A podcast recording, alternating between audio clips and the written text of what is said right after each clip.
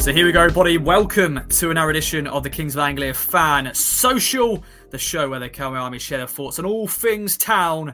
And, well, don't be alarmed. There's no main flagship show to start of the week. That'll be in later in the week. The boys are off, and it's just me and Heafy.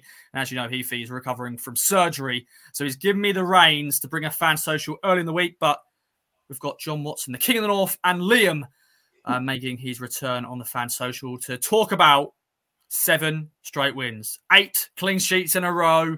What a big win it was for the boys at Derby. And Fabio Wardley also won his boxing match, 16-0, 16 knockouts. So congratulations to Fabio there. But get yourself nice and settled in, ladies and gentlemen, as we talk all things town. Another big win for the Blues. John Watson, it's always a pleasure, my friend. We were roomies in Derby, a great weekend with the Cowie Army. How's things? And I'm sure you've been able to catch up in your sleep because, we didn't sleep much, did we? No, well, thanks first and foremost for having me back on, Ross. Good to see you and good to be on with Liam. It's always nice to be coming on a fan social, especially on the back of another win. You know, let's be fair, we're riding the crest of a wave at the moment, aren't we? So lots of positivity in the air. I had a great weekend hanging out with lots of the KOA Army and catching up with new people and familiar faces at the ground and around the stadium and stuff. It was good. And obviously, it was a terrific performance. So, yeah, it was a really good day, a really good weekend. Getting over some tiredness. And maybe I felt a little bit hungover on Sunday. Let's not go there. But, yeah, I'm getting a bit long in the tooth for some of that. So, yeah, great weekend. But simply, the football was brilliant in itself. And the result was even better, wasn't it? So, yeah, thanks for having me back. I'm looking forward to get chatting about the game in a little bit more detail. And also where we're at this point in the season with, 8 games to go. And it's exciting times, isn't it? Very exciting times indeed. Liam, let's bring you in there, my friends. You were there in the away ends. You also said you watched the Fabio fight. Let us know about that. But how's things? And welcome back. Thanks for having me back on, Ross. Yeah, same to you. Back to you, John. Thanks for having me back on. What a great weekend it was for Town and for Fabio. Yeah, I did watch the fight. He didn't have to do a lot, but he did everything he needed to and won. So he's still champ and he's got another fight coming up. So, yeah, he's done really well. So, and what can I say about the performance on Saturday? It was absolutely fantastic. And it does make this a lot easier and better and more exciting to talk about. And it's so exciting that at the end of the season now, we've actually got some football that we can enjoy, we can watch, and we've got something to play for, which it's been quite a while since we've said this, isn't it? So, yeah, it's going to be great. Yeah, it is, man. It's going to be great. And I want to give a big shout-out to Liam from Crew, other Liam, who actually set us up with the Airbnb, and I thought he deserves a little mention. Of course, my normal driver, Matt Macon, drove me, Liam and Ollie to Derby. But, yeah, shout-out to Liam from Crew. If you ever need Airbnb assistance, Liam's your man. Sorry, Liam, you're going to get inbox a loads of people. But he did a very good job, and it was a great weekend in Derby. And, of course, it added extra because Town won. 2 goals. Connor Chaplin, George Hirst with the goals. John, just to start off this chat on the win, overall thoughts on it, my friend? Well, I think it was a statement win, wasn't it? It reminded me a lot of the Bolton game a few weeks previous. I was a little bit more confident going into this one than the Bolton game, just because of the momentum of the run we're on and the belief that all those wins gives the players and the fans alike. But we turned up, we showed up, we bossed certainly the early stages and the majority of the match. And to come away having beaten Derby twice now this season, we're taking 6 points off them. Bolton were drawn at home right at the beginning of the season and won away. Having been beaten by Chef Wed, obviously Plymouth did beat us at their place and drew at ours. So, I think not only was the win massive, it was having had that slight pause for the international break and to get straight back on it. And that momentum now is, nobody's going, oh, we shouldn't have missed that game or that's the end of our run, it's just on with it. And it was a hard test going to Derby. I mean, the Derby fans always make me smile, and generally have always created great atmospheres when I've been both to the old ground and their current ground. I was there for the 4-4 those years ago, which was one of the most bizarre games I've ever seen. You know, when McLaren did his half-time team talk and they came back from 4-1 down to 4-4. And the Derby fans were relatively noisy, but one of the biggest things for me was the noise the Ipswich fans made and the kind of the atmosphere in the away end, which made the experience of not only the win, being in the away end, but and also kind of that keeping the run going. It's just a combination of everything. So overall, terrific team performance. And, you know, I know we'll talk about individuals and there's a few players I would like to talk about, but I think the key thing is saying that it was a team performance. All the subs who contributed, all the players on the pitch, nobody let themselves down. Nobody had a bad game.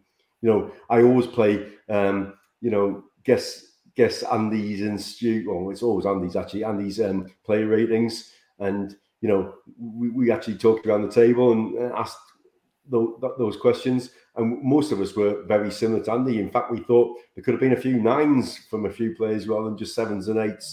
You know, that it was that kind of performance. So a really strong, solid team performance. That just keeps the momentum building. And yeah, the atmosphere from start to finish, but especially the end, which I know we'll talk about, was just brilliant. So yeah, a very enjoyable Saturday afternoon from start to finish, really. But lots of great players to talk about. And that's what's making it so exciting at the moment, because we're not just talking about the one player or if that one player comes back from injury or whatever like that. You're talking about every single player contributing, which is brilliant, isn't it? Yeah, as you said, team performance. And Liam, let's start then with just the start of the game, because it was a very good start for Town before, of course, we get into the first goal, which is unbelievable goal. But yeah, we'll just come back from international break, so we had a few weeks off, and we're back, and it was a good start, wasn't it, Liam? Your thoughts as well?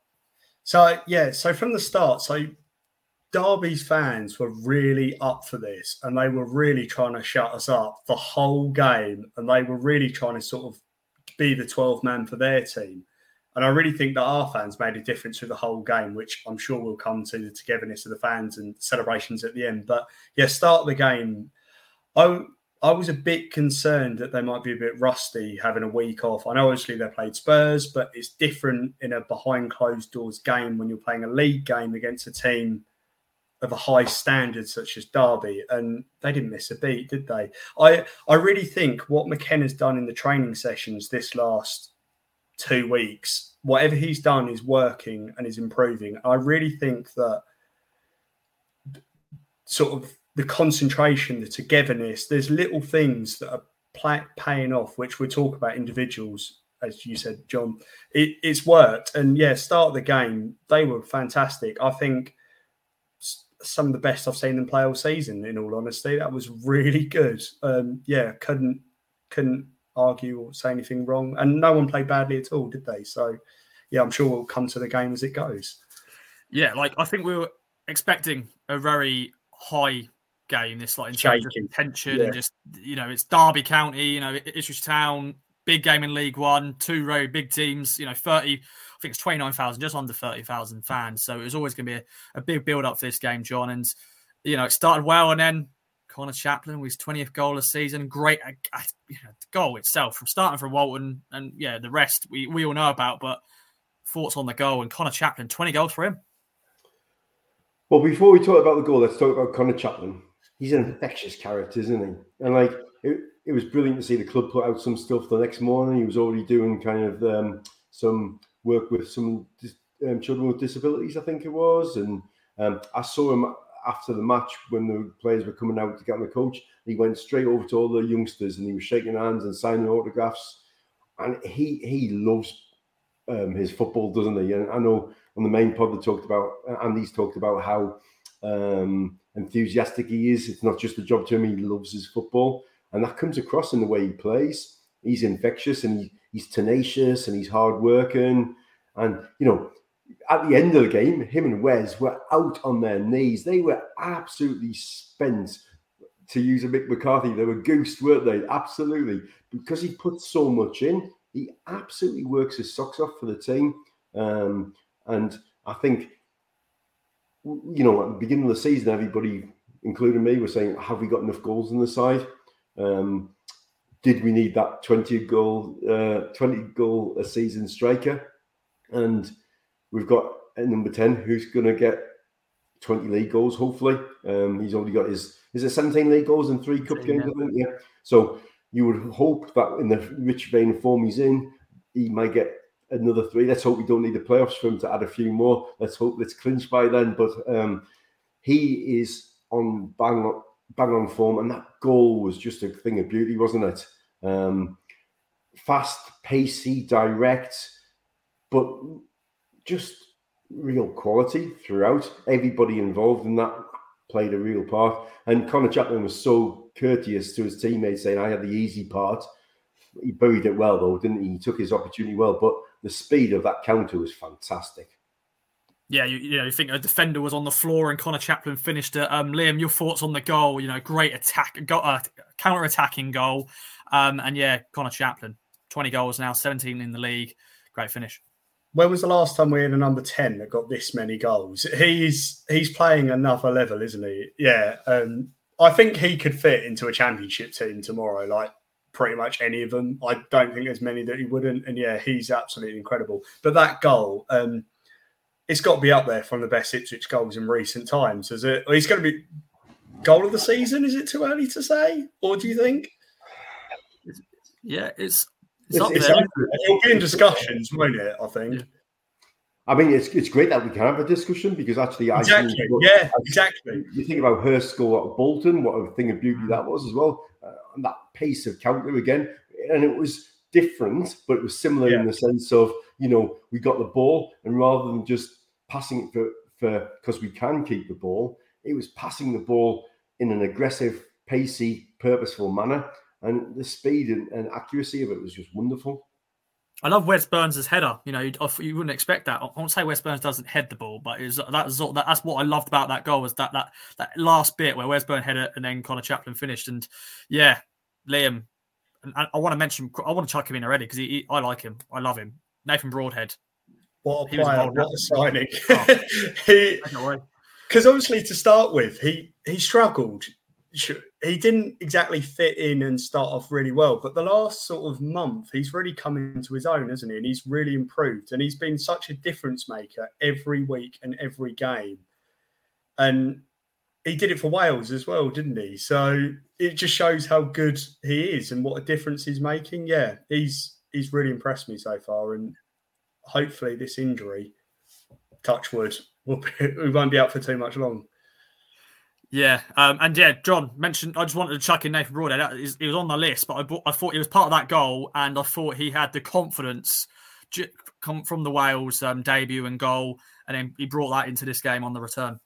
Yeah, I mean, I remember when Andy was on the main, I've mentioned Andy too many times. I'm going to have to talk about Stuart Marker a little bit. But Andy talked ages and ages before we signed him about Broadhead being a player he was really interested about. And I spoke to, you know, I'm obviously from Sunderland. He was on loan at Sunderland last year. I spoke to a couple of my mates back at home. And my mate Andy said he was a really good player. And I really enjoyed... Not Andy. And this is Andy Foster, though. So... Different Andy. Yeah, I do know more people than just Andy's. So my friend Barry, he told me that... but Broadhead was really highly rated at Sunderland, and they wanted... I think they would have loved to have kept him. So I was really looking forward to seeing him. And I think, although he hasn't been magnificent in every single game, the contribution he makes is always really vital. If that makes sense. Yeah. He's maybe not as influential in the sense of the whole game, but every time he's on that ball, I think I said to you on Saturday, Ross, the ball sticks to his feet and he runs at people with purpose, with pace, and defenders just don't want to play against him. And he's so direct in his running. He's just a really tidy player. And he's obviously, you know, why wouldn't you be confident? You're in a side that's won 7 in a row. You've just made your international debut and scored on your debut. You're scoring for your new club. I think the fans are starting to sing your name over and over again. He's getting a little round of applause when he was taking the set pieces with Leif Davis being out and stuff. He must be really enjoying his football. And I think maybe the adjustment was fitting into our system of probably the work rate, because at Wigan maybe he didn't have to work quite as hard. But he makes such an impact, I think, is the word, the best word for him. And how I'm a rubbish footballer anyway, but at my best, I'm terrible against somebody with pace because I'm slow and big and strong.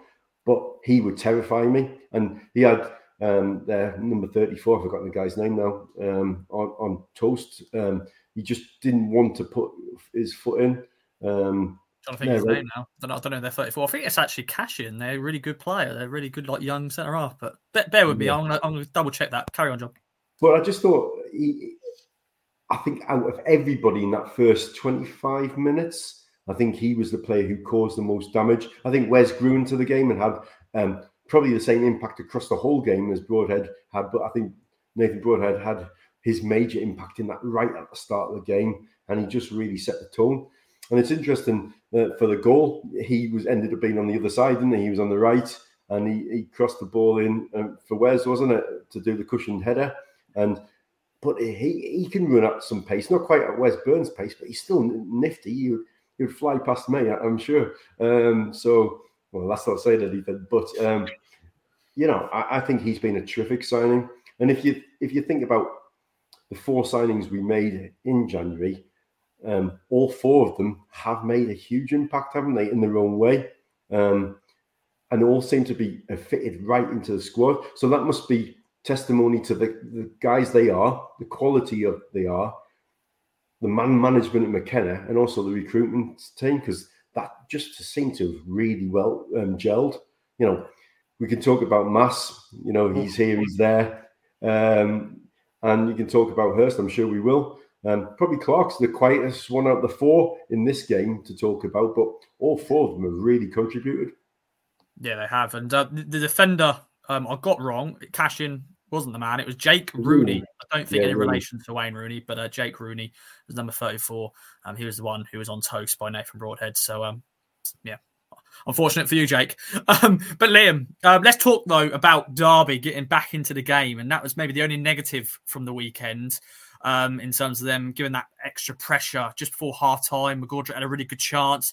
Then they had the ball in the net in the second half of the first start. Offside goal. Loads of different opinions on it. But what are you feeling like in that away end when Derby had a bit of pressure and Town were just all a bit edgy there? So I think as the first half went, I don't necessarily think their concentration went. I think they couldn't keep up the pace because as they started off early, they were trying to go quick, passing it down the field. And I think they sort of got tired, countered, tried to sit back. And then Derby sort of got more into the game. And then they scored, which wasn't a goal, of course. I have to say, I thought it was holding on Walton in the box, I'm going to say, because me and my friend thought it wasn't a goal. And then obviously Derby was celebrating. We were like, no, but... Ipswich were owed for some luck. Regardless if that was a goal or not, we haven't had much luck all season, have we? With penalty decisions, goals not being goals, some great refereeing, which is what we're used to in League One. So, yeah, it made a change that we did that. And just before half-time, I thought they were really struggling. And I think them holding on was really key to their personalities and them as a team sort of sticking together, staying in it, and they managed to hold on, which I think managed to make a big difference in the game, didn't it? But even if they conceded, I still think they would have went down second half and scored. I don't think it would have affected the game massively, really, personally. Yeah, I think we've got goals in our team now. So exactly, yeah. We can definitely score the goals. And John, as I said, as Liam said, getting the rub of the green now. We're actually getting... some penalties, or no, we're not actually getting. We've got some penalties recently, but Walton, great save against Bolton, and then this one, an offside goal ruled out. We had the Harnish goal against Barnsley at the start of the season, which we still can't believe, but it's now coming our way. Yeah, I mean, if I was a Derby fan, I would be disappointed that goal was not given. So I'm going to say that because I would have said if it was the other way around. But however, we have seen enough of our side this season to say that we deserve that little bit of fortune. I actually think having watched it back dozens of times now and enjoyed all of the videos of the celebrations and all that kind of thing, I've watched their goal back quite a few times, and I think it's holding on Burgess that they actually gave it for rather than on Walton.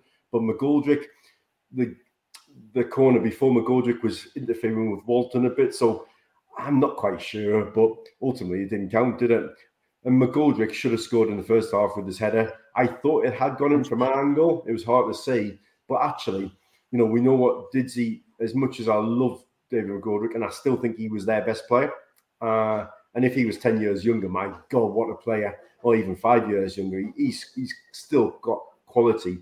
But what David McGoldrick did in that game was what he used to do for us, got frustrated that he couldn't influence the game as centre-forward or as the number 10, whatever you want to say. And later on in the game, he had to drop deep and he was collecting the ball all over the place. And he was trying to do, you know, Alan Judge tried to do that for us at times, you know, in our relegation season. Alan Judge wanted the ball everywhere, but then he stopped being effective anywhere because he was just trying to be everywhere. And McGoldrick was their best player, but the referee didn't give the goal. I'm not going to cry about that. I'm not going to be disappointed. I actually was calmer in that game, Ross, on the away end than I am at lots of games, because I just felt that if they had equalised, yes, the pressure could have come, but we were playing so well and certainly started so well, and I believe in this team. I thought, actually, we're not going to be beaten here is how I honestly felt, and as an Ipswich fan, I can't say I've often felt like that. So I'm not saying it will always be like that either, but I wasn't as stressed or nervous as I can sometimes be. And I think we rode their spells out quite well. I think McKenna said we were calm heads, and I think that was a fair reflection, you know. So I'm not going to cry that their goal didn't count too much. I think I would have been upset if that was us, but that's happened. You know, it did happen at home to Barnsley, you know, the first game of the season. There's the equivalent. Move on. It happens. We all have to move on. John, I was the same as you. I was completely calm. Even though they were riding the storm, so to speak, attacking, and we were sat back, I was like, we're going to clear the ball. Or even if they score, it's not the end of the world because we can go down the end and score. So, yeah, I felt exactly the same as you. And being an Ipswich fan, you don't say that very often at all, do you? No, absolutely. And I think having Christian Walton back in confident form, he's never been in bad form. He just wasn't perhaps as strong as he was earlier on in the season. But, you know, the clean sheets have to help the keeper have confidence, and the back four and the whole team. But he came out and caught a few balls, claimed a few balls. Not particularly. They weren't all really brilliant chances, but he just had absolute confidence. And then he fell on the floor and held the ball and made sure, which annoyed the Derby fans, which made me smile. And, you know, I thought he managed that really well. And, again, that spreads confidence through the fans, certainly through the players. So... yeah. Did you? Sorry, go on then. Sorry, I didn't want to interrupt you. Did you notice at the end he was bantering with the Derby fans, and during the game he got a coin chucked at him or something as well? Yeah, he got something thrown at him because he picked up to the ref and showed the ref. He was not happy about it, and then I think because of that and keeping a clean sheet, he sort of turned around and gave it to him, and it was really funny. It was great because he deserves it, because he got abused all game and he played really well. So you can't ask much more from him, can you, at all? And I think you're right. I think it's the confidence is why he's playing well. Because, for example, the Plymouth game at home was one of his poorer games. And I think it was pure confidence. It was a confidence issue. And I think whatever he's done mentally, he's turned a corner, and he's hopefully will carry it on now for the end of the season. Yeah, and as we're talking about it, let's do it. You know, a club record extended. Another clean sheet, 8 in a row. And, of course, we've got to give credit to the defence as well. Cameron Burgess, Luke Wolford, and Harry Clarke. And also, Leif Davis, replacement for this game, Greg Leigh. We'll get into him a little bit in a minute, because there's good to have a little section on Greg Leigh for him to get parachuted in and play really well. Let's talk about the second goal. George Hirst. Fox in the box, 3 in a row. Sorry to all the Freddy Ladapo fans out there, Mark Beck and Matt Macon and all that. But George Hirst is the man scoring the goals. Liam, thoughts on the goal? Another good run from Wes Burns using his pace. We know he's got pace, but he did really well. And then George Hirst there, proving why Kieran McKenna has been chasing him for ages. I have to say, I've never been the biggest George Hirst fan. I watch a lot of EFL football generally, and his first run at Portsmouth, wasn't it? He was all right, but I wasn't sold on him. Then at Blackburn, obviously he didn't play very often, which you're not going to in that team, and he only came on, and you're not going to make much of a difference. And I noticed at Ipswich when he first joined, that was confidence as well, and it seems as if he's done the same thing. And yeah, whatever he's done as well, he's improved a lot. And I think that could have been one of his best games Saturday. Yeah, he played really well, and he's definitely in the right place at the right time. He's a different striker, obviously, to Ladapo, but yeah, he's coming in now, and I feel like he's going to be starting most weeks from now on. Ladapo's done nothing wrong, but it's just, how can you not play him if you're going to be scoring in the right place at the right time? And his space, he'll create space to tire players out. So yeah, why would you not? And I'm going to put my hand up here later. I mean, John, Liam, my witness, I didn't really think much of George Hirst when he first signed, when he first cameoed. Same. But once again, we're judging him for like maybe 20 minutes of football, and he's probably not got much confidence. He's not scored at Blackburn, not played much. He's come here and he's now had a run of games, scored some goals, and yeah, I agree with you, definitely played another really good game on Saturday. Has a good game against Bolton and Shrewsbury as well, scoring a great goal there. But this was definitely one of his best games for the club, and yeah, great goal. John, thoughts on him? Yeah, I'm going to disagree with you both slightly, because I think when you hear him speak, I don't think he's the kind of guy who lacks any confidence. He seems a very confident young man. You compare the interviews when they joined between Broadhead, who's quite quiet and shy, Hirst kind of sat back in his chair and like was saying on this, on that. I think he's got the attitude of a centre forward, which a centre forward needs, I think. But I do take your point. I think perhaps it was more about not fitness, but match sharpness. He hasn't played as much. That's what I think it could have been more so. Yeah. So, but let's also presume I'm right in my logic here. I'm going to show my workings.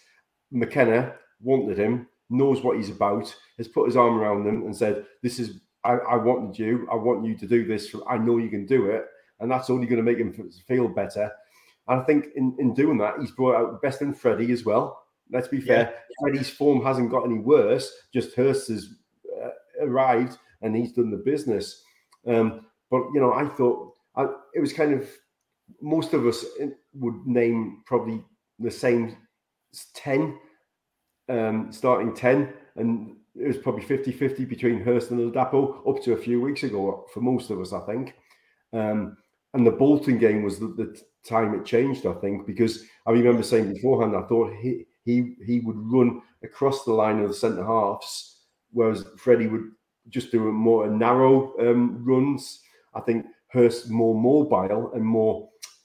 He's a different kind of physicality than Ladapo. And I think his work rate makes it sound like Freddie doesn't work. No, his style of play, because he's more mobile and he just keeps going. He not only goes up and down the pitch, he also goes totally across the pitch as well. And I think he deserves his chances because he kind of makes it happen a little bit like Chaplin, that kind of is running for the team. So when the ball came into, I think Wes's pace, that was as fast as I've seen Wes run for a long time. He was he beat his man, didn't he? He really went for it. And you thought, oh, I wish he had scored. I didn't realise at the time how much Hirst had to come back to get that ball. I thought he was more in line with the ball, but he took it really, really well. So, yeah, fair play to the guy. He's come in, and right now, if somebody said, "Would you want us to sign Hirst?" I would say, "Yeah," because McKenna's getting this out of him. So, I wasn't sure about him, but I think he's been an excellent signing, a really excellent signing. But partly not just for his contribution, but like I said, I think he's brought Big Fred to the table even more, because Freddie, since January, as soon as he was linked, Freddie's game improved, didn't he? So, so that's a double plus for me. Yeah, and I think they'll work well together in terms of substitutions wise. Freddie came off the bench and maybe didn't have a chance of goal, but he, I'm sure he knows his role, and Hirst will know his role if Ladapo goes and scores goals as well. But Liam, let's mention one player coming in to replace a superstar in Leif Davis. Had a hamstring problem, but Greg Leigh comes in And wow, what a performance from him. His first start, I think first league start since January. So, yeah, your thoughts on him? Good 90 minutes from him. Brilliant. If you want to come in, if you've not played a game for a while and you want to make an impact, that's exactly what you do. I noticed they did slightly change the game plan for when Davis plays in. Obviously, everything goes down the left and they slightly tweaked it and he didn't push as high forward, but it worked and it worked really well. And I'm sure Leigh will be playing over Easter because if you've played like that, you're not going to not play him, are you? Because if you played against a top six team, you played really well. And obviously you're playing some other teams of similar level. So, yeah, I'm really impressed how he did. I didn't think he was going to have a bad game, but I didn't think he played that well, if you get what I mean. Yeah, because I don't think he's even been in the match day squads because I think not for a while. No, so not. I think he's been fit and ready to go because of course, he was the third man, weren't he, for the international call-ups? But then we know what happened. He wasn't in the Jamaica squad, but he hasn't been in match day squads because maybe we haven't needed that sort of replacement for Leif Davis. There, we've needed other roles. But yeah, John, thoughts on Greg Leigh then making his return? Fitting really well. Yeah, I mean, he's never let us down, has he? He's been. I said to some of the lads before the game that I think he's probably the unluckiest man in the squad because he's got somebody. If you're one of the 4 or 5 central midfielders at the team in the squad, you've got 2 positions to vie for. But when you're full back, it's either you or your kind of your squad mate who gets the nod.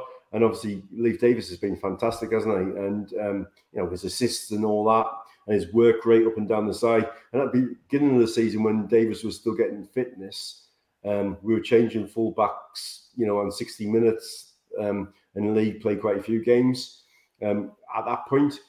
And I like his physicality, I like his strength. But again, it says something about the squad and how well it's managed. And he's a terrific character and a terrific athlete, and he did really well. And I totally agree with Liam. I wasn't worried beforehand that we were having to play Greg Leigh, but I don't think anybody would have said Greg Leigh should have been ahead of Leif Davis. But my God, he didn't let himself down. In fact, he really stepped up, didn't he, and performed well.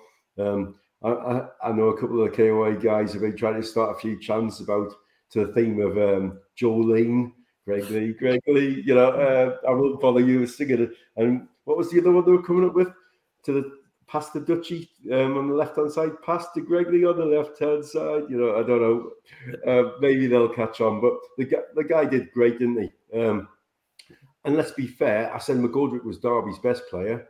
I think Mendes Lang is a real handful. He's a physical guy. I mean, he's got shoulders like a bull, hasn't he? He's a big broad. That kind of Traore-esque in his kind of stature in some ways. And Greg Leigh maybe thought, well, I'm going to show you. I'm going to stand up to you. And what I liked about the tactics as well, when Mendes Lang was running with the ball, Broadhead did drop in, or Luongo or Morsi. They didn't leave Lang by himself too many times. And he is a dangerous player at League One level, and, probably Championship level as well. So, all credit to Greg Leigh. I think he came in, did brilliantly. So it must be hard coming back in when you've been out for so long. You're not quite in the flow of things, but it says something about how training goes and how they're managing that, because every time somebody comes in, they seem to be able to cope with it. So it's brilliant, really, isn't it? Yeah. I think that, sorry, Ross, I feel like that says it about the squad. They all see their chance and opportunity, and they know that they've got big shoes to sort of fill. And they know that they're playing for places, which is great to have healthy competition, isn't it? It's really good. Yeah, it is good. And I think we were going to talk, weren't we, boys, about the team itself. We've mentioned this already on the podcast for many weeks now, which is good, but partnerships. And as we mentioned, this was a team performance, a team goal, individuals doing well, but it was just a team performance. John, I know you wanted to mention centre half, Massimo Luongo, Sam Morsi partnership. Massimo Luongo's got a chant. Do you want to sing it? He's here, he's there, he's everywhere. Yeah. Massimo. Yeah, I mean, to be fair, we've all said the same thing dozens and dozens of times. This is no reflection on Humphreys. It's not. We all like Humphreys. We all think he's done brilliantly. So that's all been said, and I totally agree with that. But let's be absolutely clear that Morsi is immense. He's a brilliant player for us. But having Luongo alongside him is just like having another Sam Morsi in many ways. They're both complete midfielders. They both can put their foot in. They both can run with the ball. They can both find a pass. They can break play up. And I think Luongo has been, excellent since he's got in the side. He's taken some of the pressure off Sam maybe, or maybe Sam's just able to play his own game even more so. But that pairing, it's an experienced pairing, isn't it? But they're both, 30 plus, aren't they? Sam's 31, that kind of age. According to Ross, they should be like shot or put out the pasture or something. But according to me... I want to say something, John, about this. In a way, I do regret bringing this up last season. I only say it for players who are done, all right? If they are just rubbish, and we had a few of those. But Massimo Luongo, let's quickly... He's 30. He's 30. Sam Morsi, I think, is 31. But they're very good players. They're fine. I won't be sorry, I was trying to put you into a bus there, Ross. No, that's fine. It's my own fault. But, I should stick with it, really. But if they're rubbish, they can go. But if they're still good, they're in their prime right now. They're in their prime. If they're absolutely. A goalies, they're not even hit their prime yet. But carry on, John. I think it's fascinating, though, to think, 5-6 weeks ago, we were really worried. What happens if Sam gets a booking? What happens if he misses a game? Who's going to play alongside Humphreys? Would we have to push Wolfie into midfield? Would we have to play somebody who's not fit? And then suddenly we've got Morsi, who fantastically avoided getting a yellow card again. And, I said at 12 minutes he'll have a yellow card just because he can. And no, kept his head completely and kept so solidly professional, which is fantastic. But we've got Luongo playing on great form. And then, with 15 minutes to go, whatever it was, 20 minutes plus stoppage time, we bring on Dominic Ball. And you think, well, we've got Dom Ball as backup to Luongo. And that's without Lee Evans out. Suddenly, centre midfield isn't a worry at all, is it? It's funny how things can turn around what seems quite quickly. But, we talk about pairings. I think Luongo and Morsi have been a fantastic pairing over that period of time. But also, I think, big shout out to Wolfie, who I think is just getting better and better. I know he still gives people a few heart and mouth moments and stuff, but he put his foot in really well a few times on Saturday. And his pairing with Burgess, Burgess has to be the most improved player in the squad, doesn't he? And, I didn't think he was good enough at the beginning of the season to be a regular. I know Edmondson's had his injuries, Keogh, and all this, but McKenna has really improved Cam Burgess as a player, and that pairing's looking really like they've got good understanding. So it helps when we've talked about Walton having a confidence and in form. We've talked about the centre halves being really in form and working well together. The two centre midfielders working together. We've already talked about Broadhead and Wes, Chappers and Hirst. We've talked about Greg Leigh, who's a great replacement for Leif Davis. So I guess we just need to talk about Harry Clarke being pretty good as well. And then, but doesn't that say something that we can go through the side and talk about the strength in quality, which is so bloody brilliant, isn't it? It's so good. And actually, Liam, I thought this sort of segues nicely in the sort of togetherness between the squad and the fans, because at the end there, Harry Clarke, of course, was leading with the fist pumps. But, 3,000 plus Town fans in that away end. And, those scenes at the end was fantastic. I actually I didn't run because I didn't want to make a fool of myself and fall over. But I was the other end. So, of course, I wanted to go and, of course, capture those scenes. So I made sure to get there as fast as I could without making a fool of myself. And I was able to, of course, capture those scenes. But for yourself in the way and seeing that togetherness, seeing just those players, just all of them just hugging, enjoying the time, and then, of course, embracing the Town fans as well. What was that like, and thoughts on that? That was special. I'll tell you what, at the end of the game, that's the happiest I've ever seen McKenna.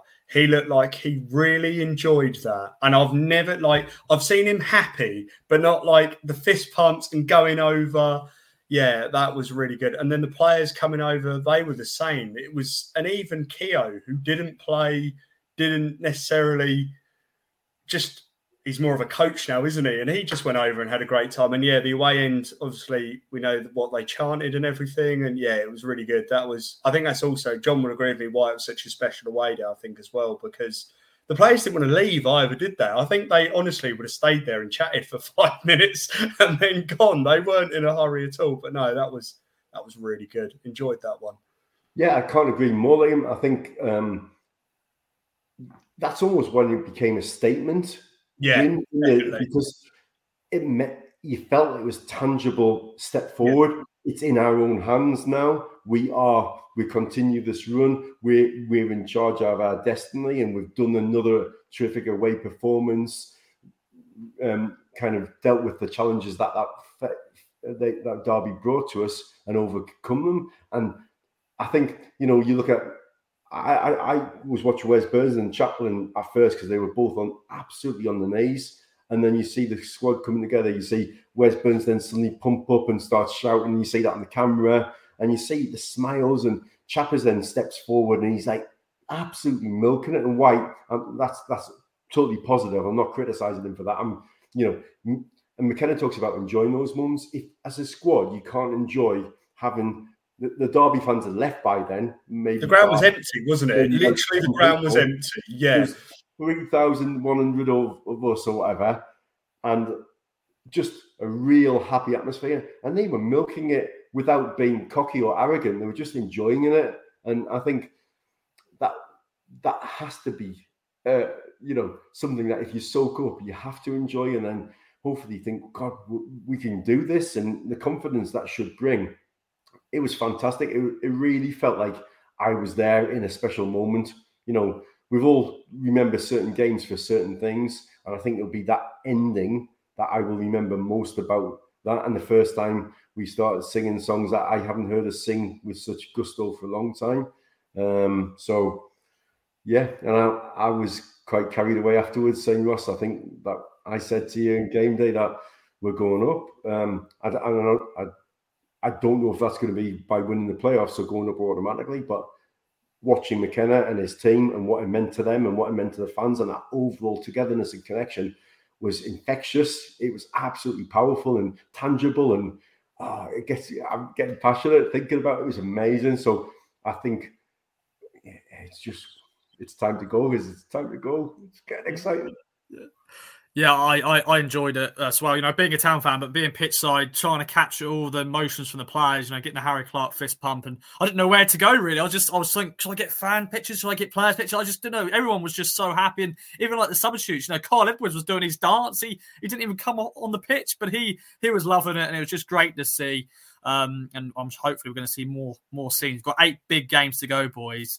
And we'll sort of end the video and end the podcast talking about the Wickham game / the 8 games to go, you know, as John said, in our own hands. But Liam, any other business from the Derby game? Anything else you want to mention before we move on?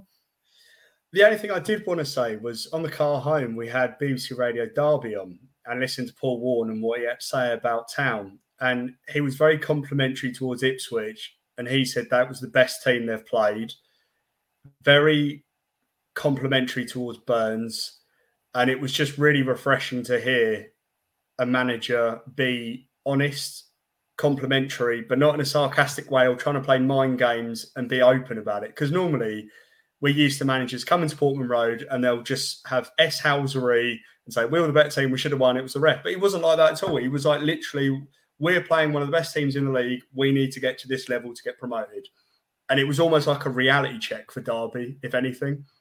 So it was quite interesting and refreshing and quite nice to hear how far we've sort of come, really, yeah. And normally when we play a Paul Warren side, he normally gets the better of us, but this exactly. Is the second time in a row. And I think the other record is after international breaks. We normally have a bad record, but we come into this one and won. So Kieran McKenna and co, just getting all those records out of the way. Boom, boom, boom. Lovely job. Well, John, I think we spoke about a Derby win enough here. It's great to talk about it because it was a great win, but I think we should move on. And talk maybe about the annual accounts that be put out for Town for the year to June 2022. There's a loss of 12.6 million in the year. The first season following, of course, Game Changers ownership. Your thoughts on that? Of course, a lot of investment has been made by the new ownership in terms of Portman Road, signings, wages and all that. Of course, I don't know much about this, really, to be honest. I'm not the money man. But it's just been improvement in the investment in previous years under, of course, Marcus Evans. Yeah, I mean, again, money isn't necessarily the thing I'm most interested in about football, but I know that this is an investment by the ownership group into our club. And it's, from what I've read and looked at, it's things like extra positions, extra jobs in the infrastructure of the club. You know, we used to kind of, not laugh, but look at how many jobs Lee O'Neill was meant to do. And now we look at how many people have got specific jobs and how Ashton has got the people in line to do their job. And Ashton's job as CEO is to go and make sure they're all doing their job and have that overall strategy.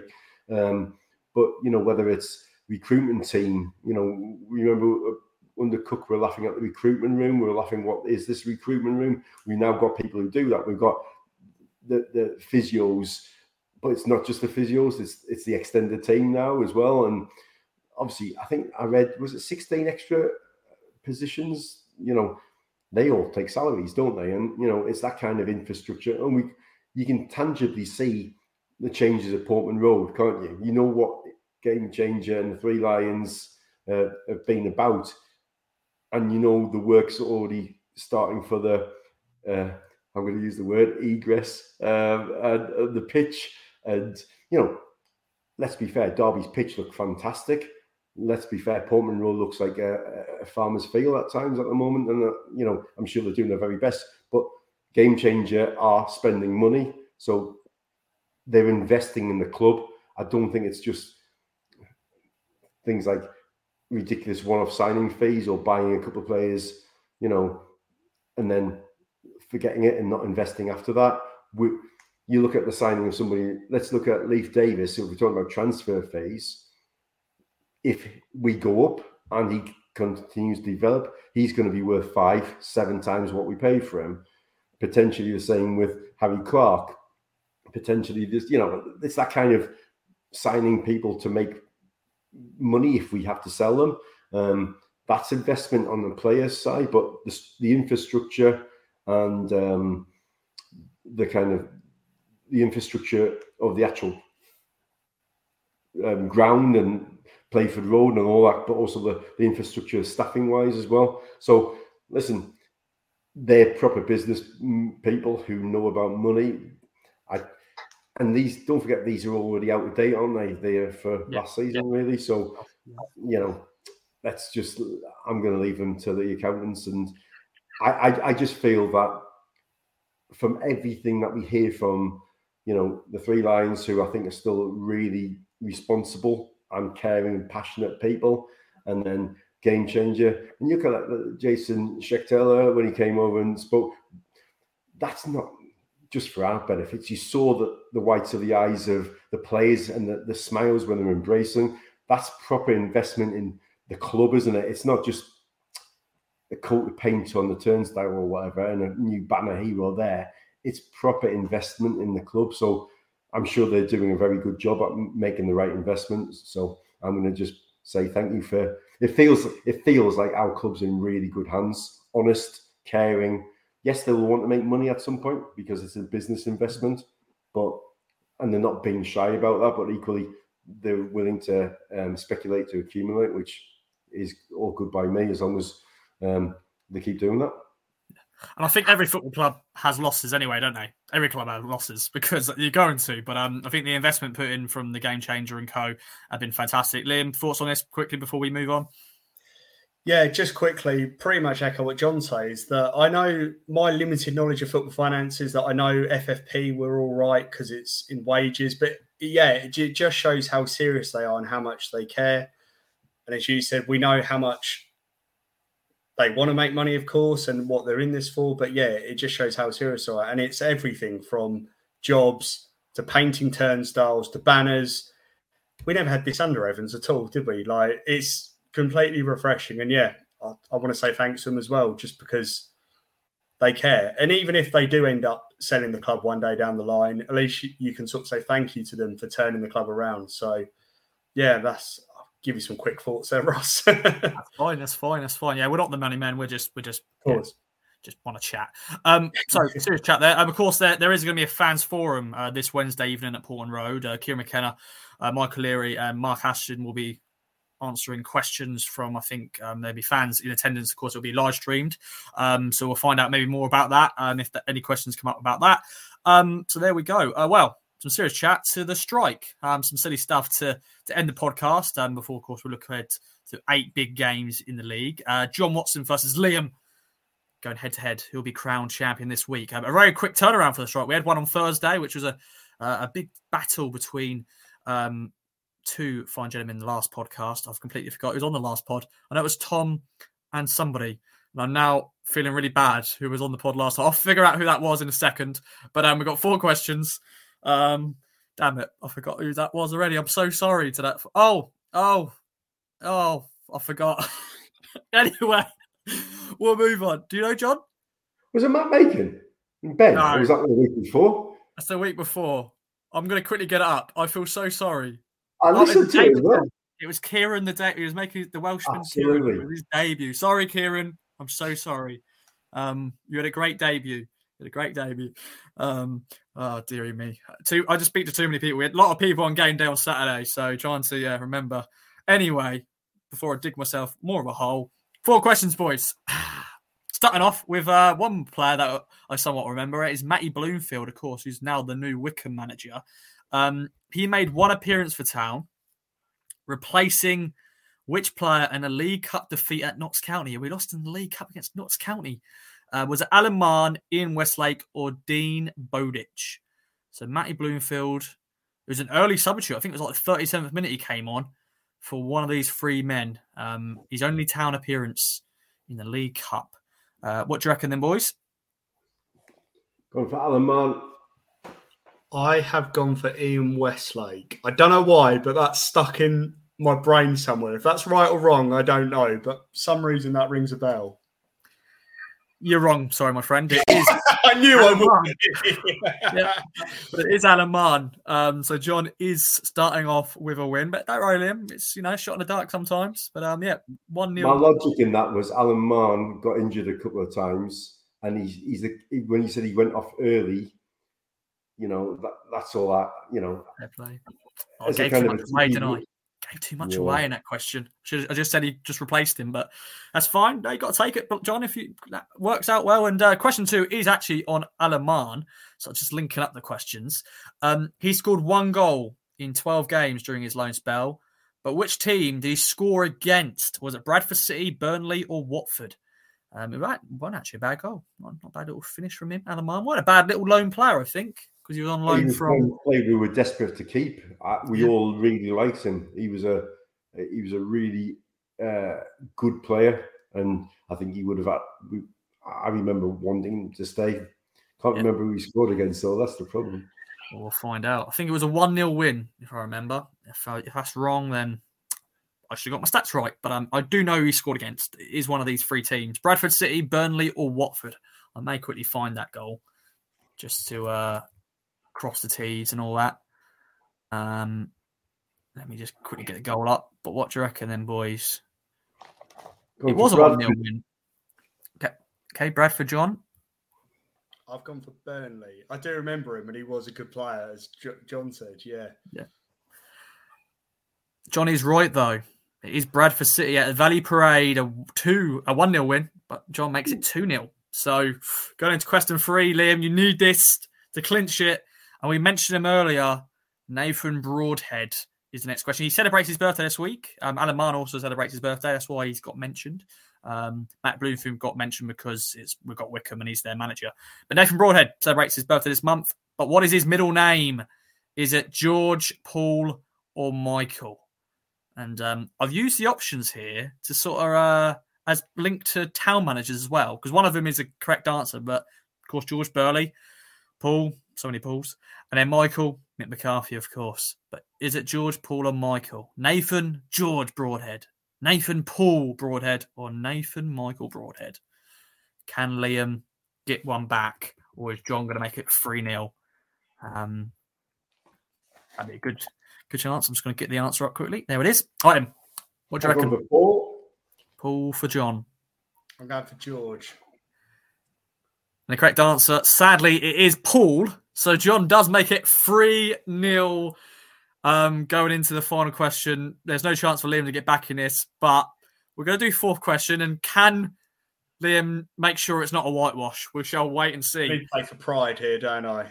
Yeah, got to play for pride. I need to buy a lottery ticket because my luck's just I'm on a bit of a stretch here. So, most of this is guesswork. It's not knowledge. No.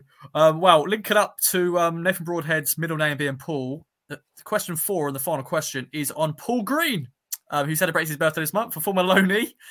What's his squad number during his time at Town? 16, 25 or 29? You don't know? I've written down a number which you didn't give me. Brilliant. Oh, there we go then. 16, 24, 25 or 29. What do you reckon? I've changed it. Okay. I'm so convinced. The only thing I thought I knew wasn't even an option. Brilliant. What? Show us your answer. And okay, 16. What was the original one you're going for?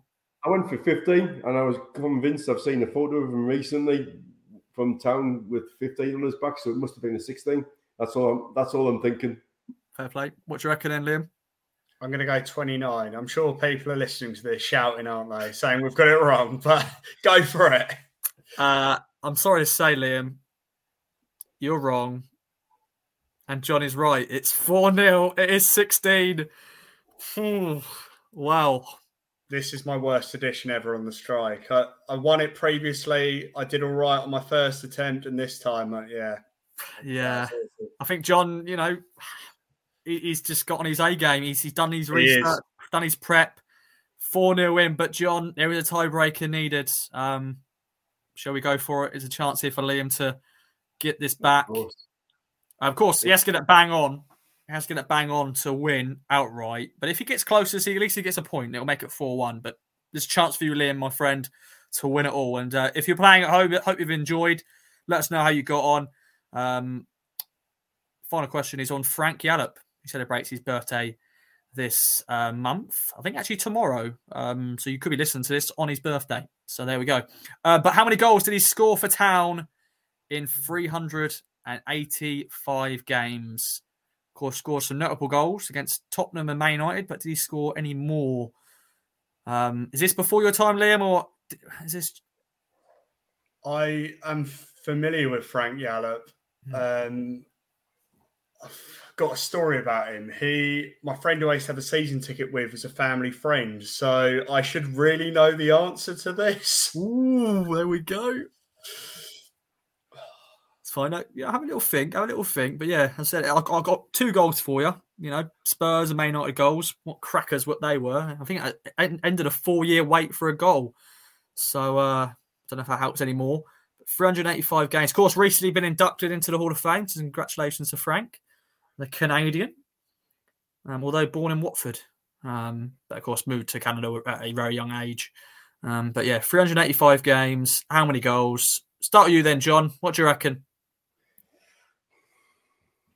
I have gone for 17, but I think it's probably too many. Okay. But right. He played a lot of games and he was such a terrific player. Yeah. Remember him fondly. But can't remember. I don't think I can remember many of his goals. So I think I probably over-egged the pudding, but I've gone for 17. That's fine. All right, Liam, that gives you maybe an extra chance now to change your answer if you want to. I'll allow it. 49. 49? Yeah. John just said 17 and you think you over-egged it and you've gone 49. Yeah, do you want me to explain to you my logic? I think he scored more goals than you realised. I know he was a defender, but I think he scored more goals than you realised. And I just wanted to go higher, so I was just guessing. Well, the correct answer is 8 goals. Not even close. No, that is shocking. That is really bad. You really had me worried for a second there. Because I thought, I've really... Because I... Yeah. I don't remember being a prolific because he obviously played a lot at right back as well as But just 8 goals. So yeah, not 49, not 17. I think I was going for the higher, and I just aimed far too high there. I thought you were going to go low for some reason. When you saw 17, I thought, oh, he's going to go low. He could go 8, but I want to give you a pity point, really, Liam, but I'm not. I think we should just move on. I think it's best. Yeah, John. Speech as always. Another great addition of the strike there, and you've won 5-0 basically because you got the tiebreaker closest as well. Well, me and Liam arranged it beforehand that we'll go for different answers. We didn't really, but just because we split the prize, really. What we thought we wanted to do to kind of illustrate, it's good not to concede any, and it's good to keep your goal difference increasing by keeping the run going. So we just, we went different answers and took our chances. Fair play. But no, it's all about taking part, Liam. I think it was great to have you involved. So good effort, my friend. And another good edition of the strike. Well, boys, it's been another great podcast. Of course, we've got Easter Monday. Oh, no, sorry, Easter weekend. Why was that Easter Monday? It is going to be Easter Monday. We have got a game against Cheltenham. We have got Good Friday against Wickham, but we've got Easter.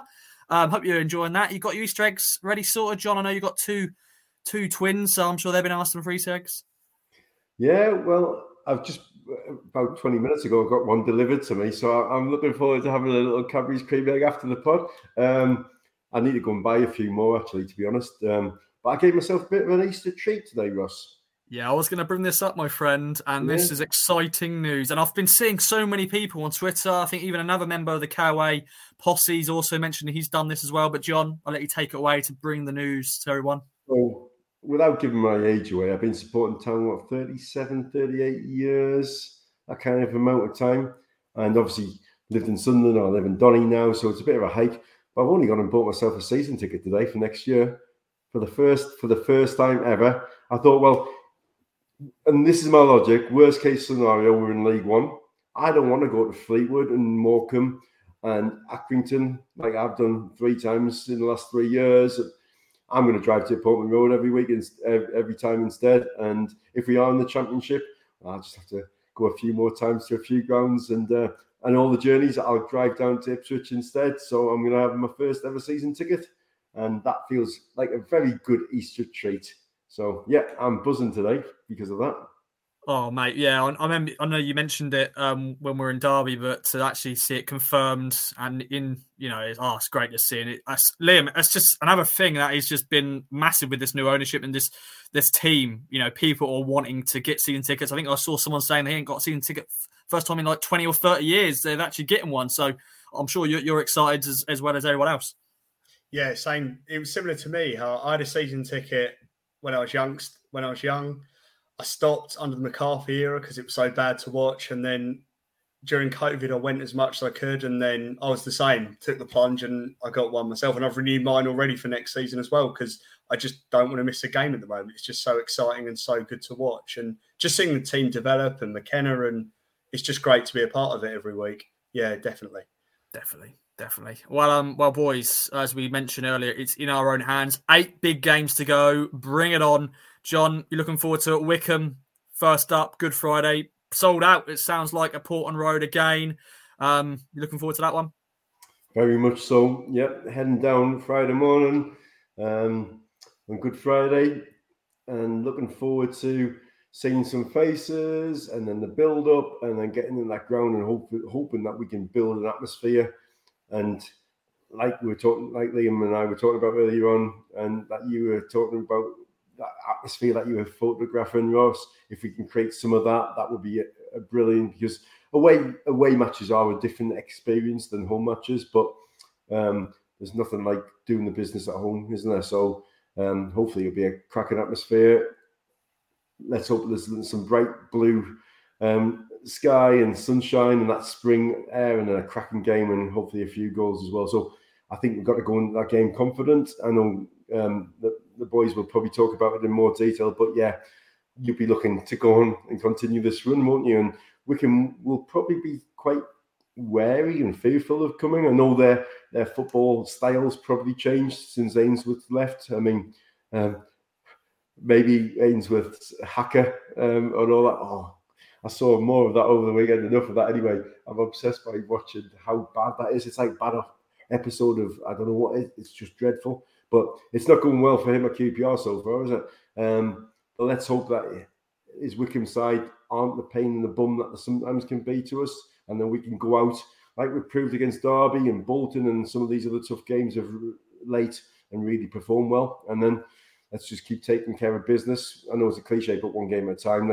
I know we're talking about the 8 games, but I'm not really looking at those fixtures. Let's go on to Friday and focus on doing the job and making that really count. Definitely. And one thing I'm looking forward to that we've actually got a good Easter weekend, because last year it got sort of ruined because we had Rotherham that got moved to a Saturday on Sky, and then we had Wigan on a Tuesday night. But we have got a nice Easter Monday game. We've got a nice Good Friday game. Liam, thoughts on that? As I said, the boys will do a flagship show later in the week, but you said you've got some insight on Wickham because you know some Colchester fans. So, of course, Matt Bloomfield was there at the start of the season, but now he's Wickham. He's going to be in the dugout. I'm sure that's going to be a big day for him. But, yeah, thoughts on that quickly? Yeah, I've got some friends at Colu fans, and he plays very similar to Ainsworth. It's why they brought him in. And he tries to play football, and he doesn't have much S-housery. So I'm less fearful than under an Ainsworth Wickham 11, to be honest. I think there's no reason why we can't beat them and outplay them, and I think we should just turn up. Everyone does their jobs, and I think we'll win. I'm quite confident, in all honesty. There's no reason why not. Yeah, I think so too. Of course, we need to do one over them because they beat us early in the season at Adams Park, which was a horrible, horrible day at Adams Park. But yeah, we've got, of course, McKenna's first ever game in charge was that win against Wickham at Portman Road just before New Year. So yeah, I'm sure he wants to get another win against them. Well, boys, I'm going to quickly mention Trettingale's game got postponed. John, I left you at the Airbnb in Derby early in the morning to travel up to Felixstowe, and then yeah, unfortunately the game was postponed. I think Felixstowe, the town team, worked their hardest to get the game on, but there was just an area of the pitch that was just unsafe. The player and the referee, despite doing match inspections and stuff, had to postpone it. It was sad to see because of the build up to the game, tickets sold, and so many fans looking forward to it. But I think it was the right thing to do with safety of players and all that sort of stuff. But it's just a shame that momentum the Trettingales had in terms of building up to that game, because it's a potential title decider. But I just wanted to mention it. There'll be no Trettingales talk this week because we can't talk about that game. But yeah, it was a shame, but just one of those things. But they've got some big games to come still. Well, boys, that is it. It's been another great podcast, another KOA Fan Social. Thanks to Ginger Pickle, as ever, for sponsoring. Manscaped as well. Use code KOA to get 20% off and free delivery. And Ginger Pickle, the goats on marketing. But John, any other business from yourself?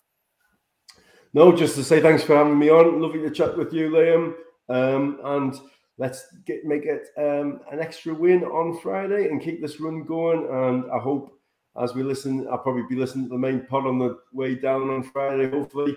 Get all enthusiastic and all optimistic, and then it'd be great to think that we can just keep this going. So, yeah, come on, you Blues.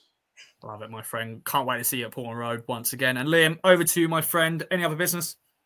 Just wanted to say same as you, really, John. Yeah, great chat to you and you, Ross. Thanks for having me back on again for my re-return. And yeah, let's get another win and let's keep the form going and keep another clean sheet up the switch. Love it, my friend. Love it. Well, John, Liam, thanks for joining me. Thanks everyone for listening. Of course, as ever, follow us on all the socials. Follow Liam and John on the socials as well. Subscribe to our YouTube channel at Kings of Anglia. Leave us a review as well. Always like those 5-star reviews. Let us know what you think of the podcast. As I said, Manscaped, Ginger Pickle for sponsoring the podcast. The boys are back later in the week to bring you a show ahead of the Good Friday game against Wickham. Hope you have a good week. Goodbye for now.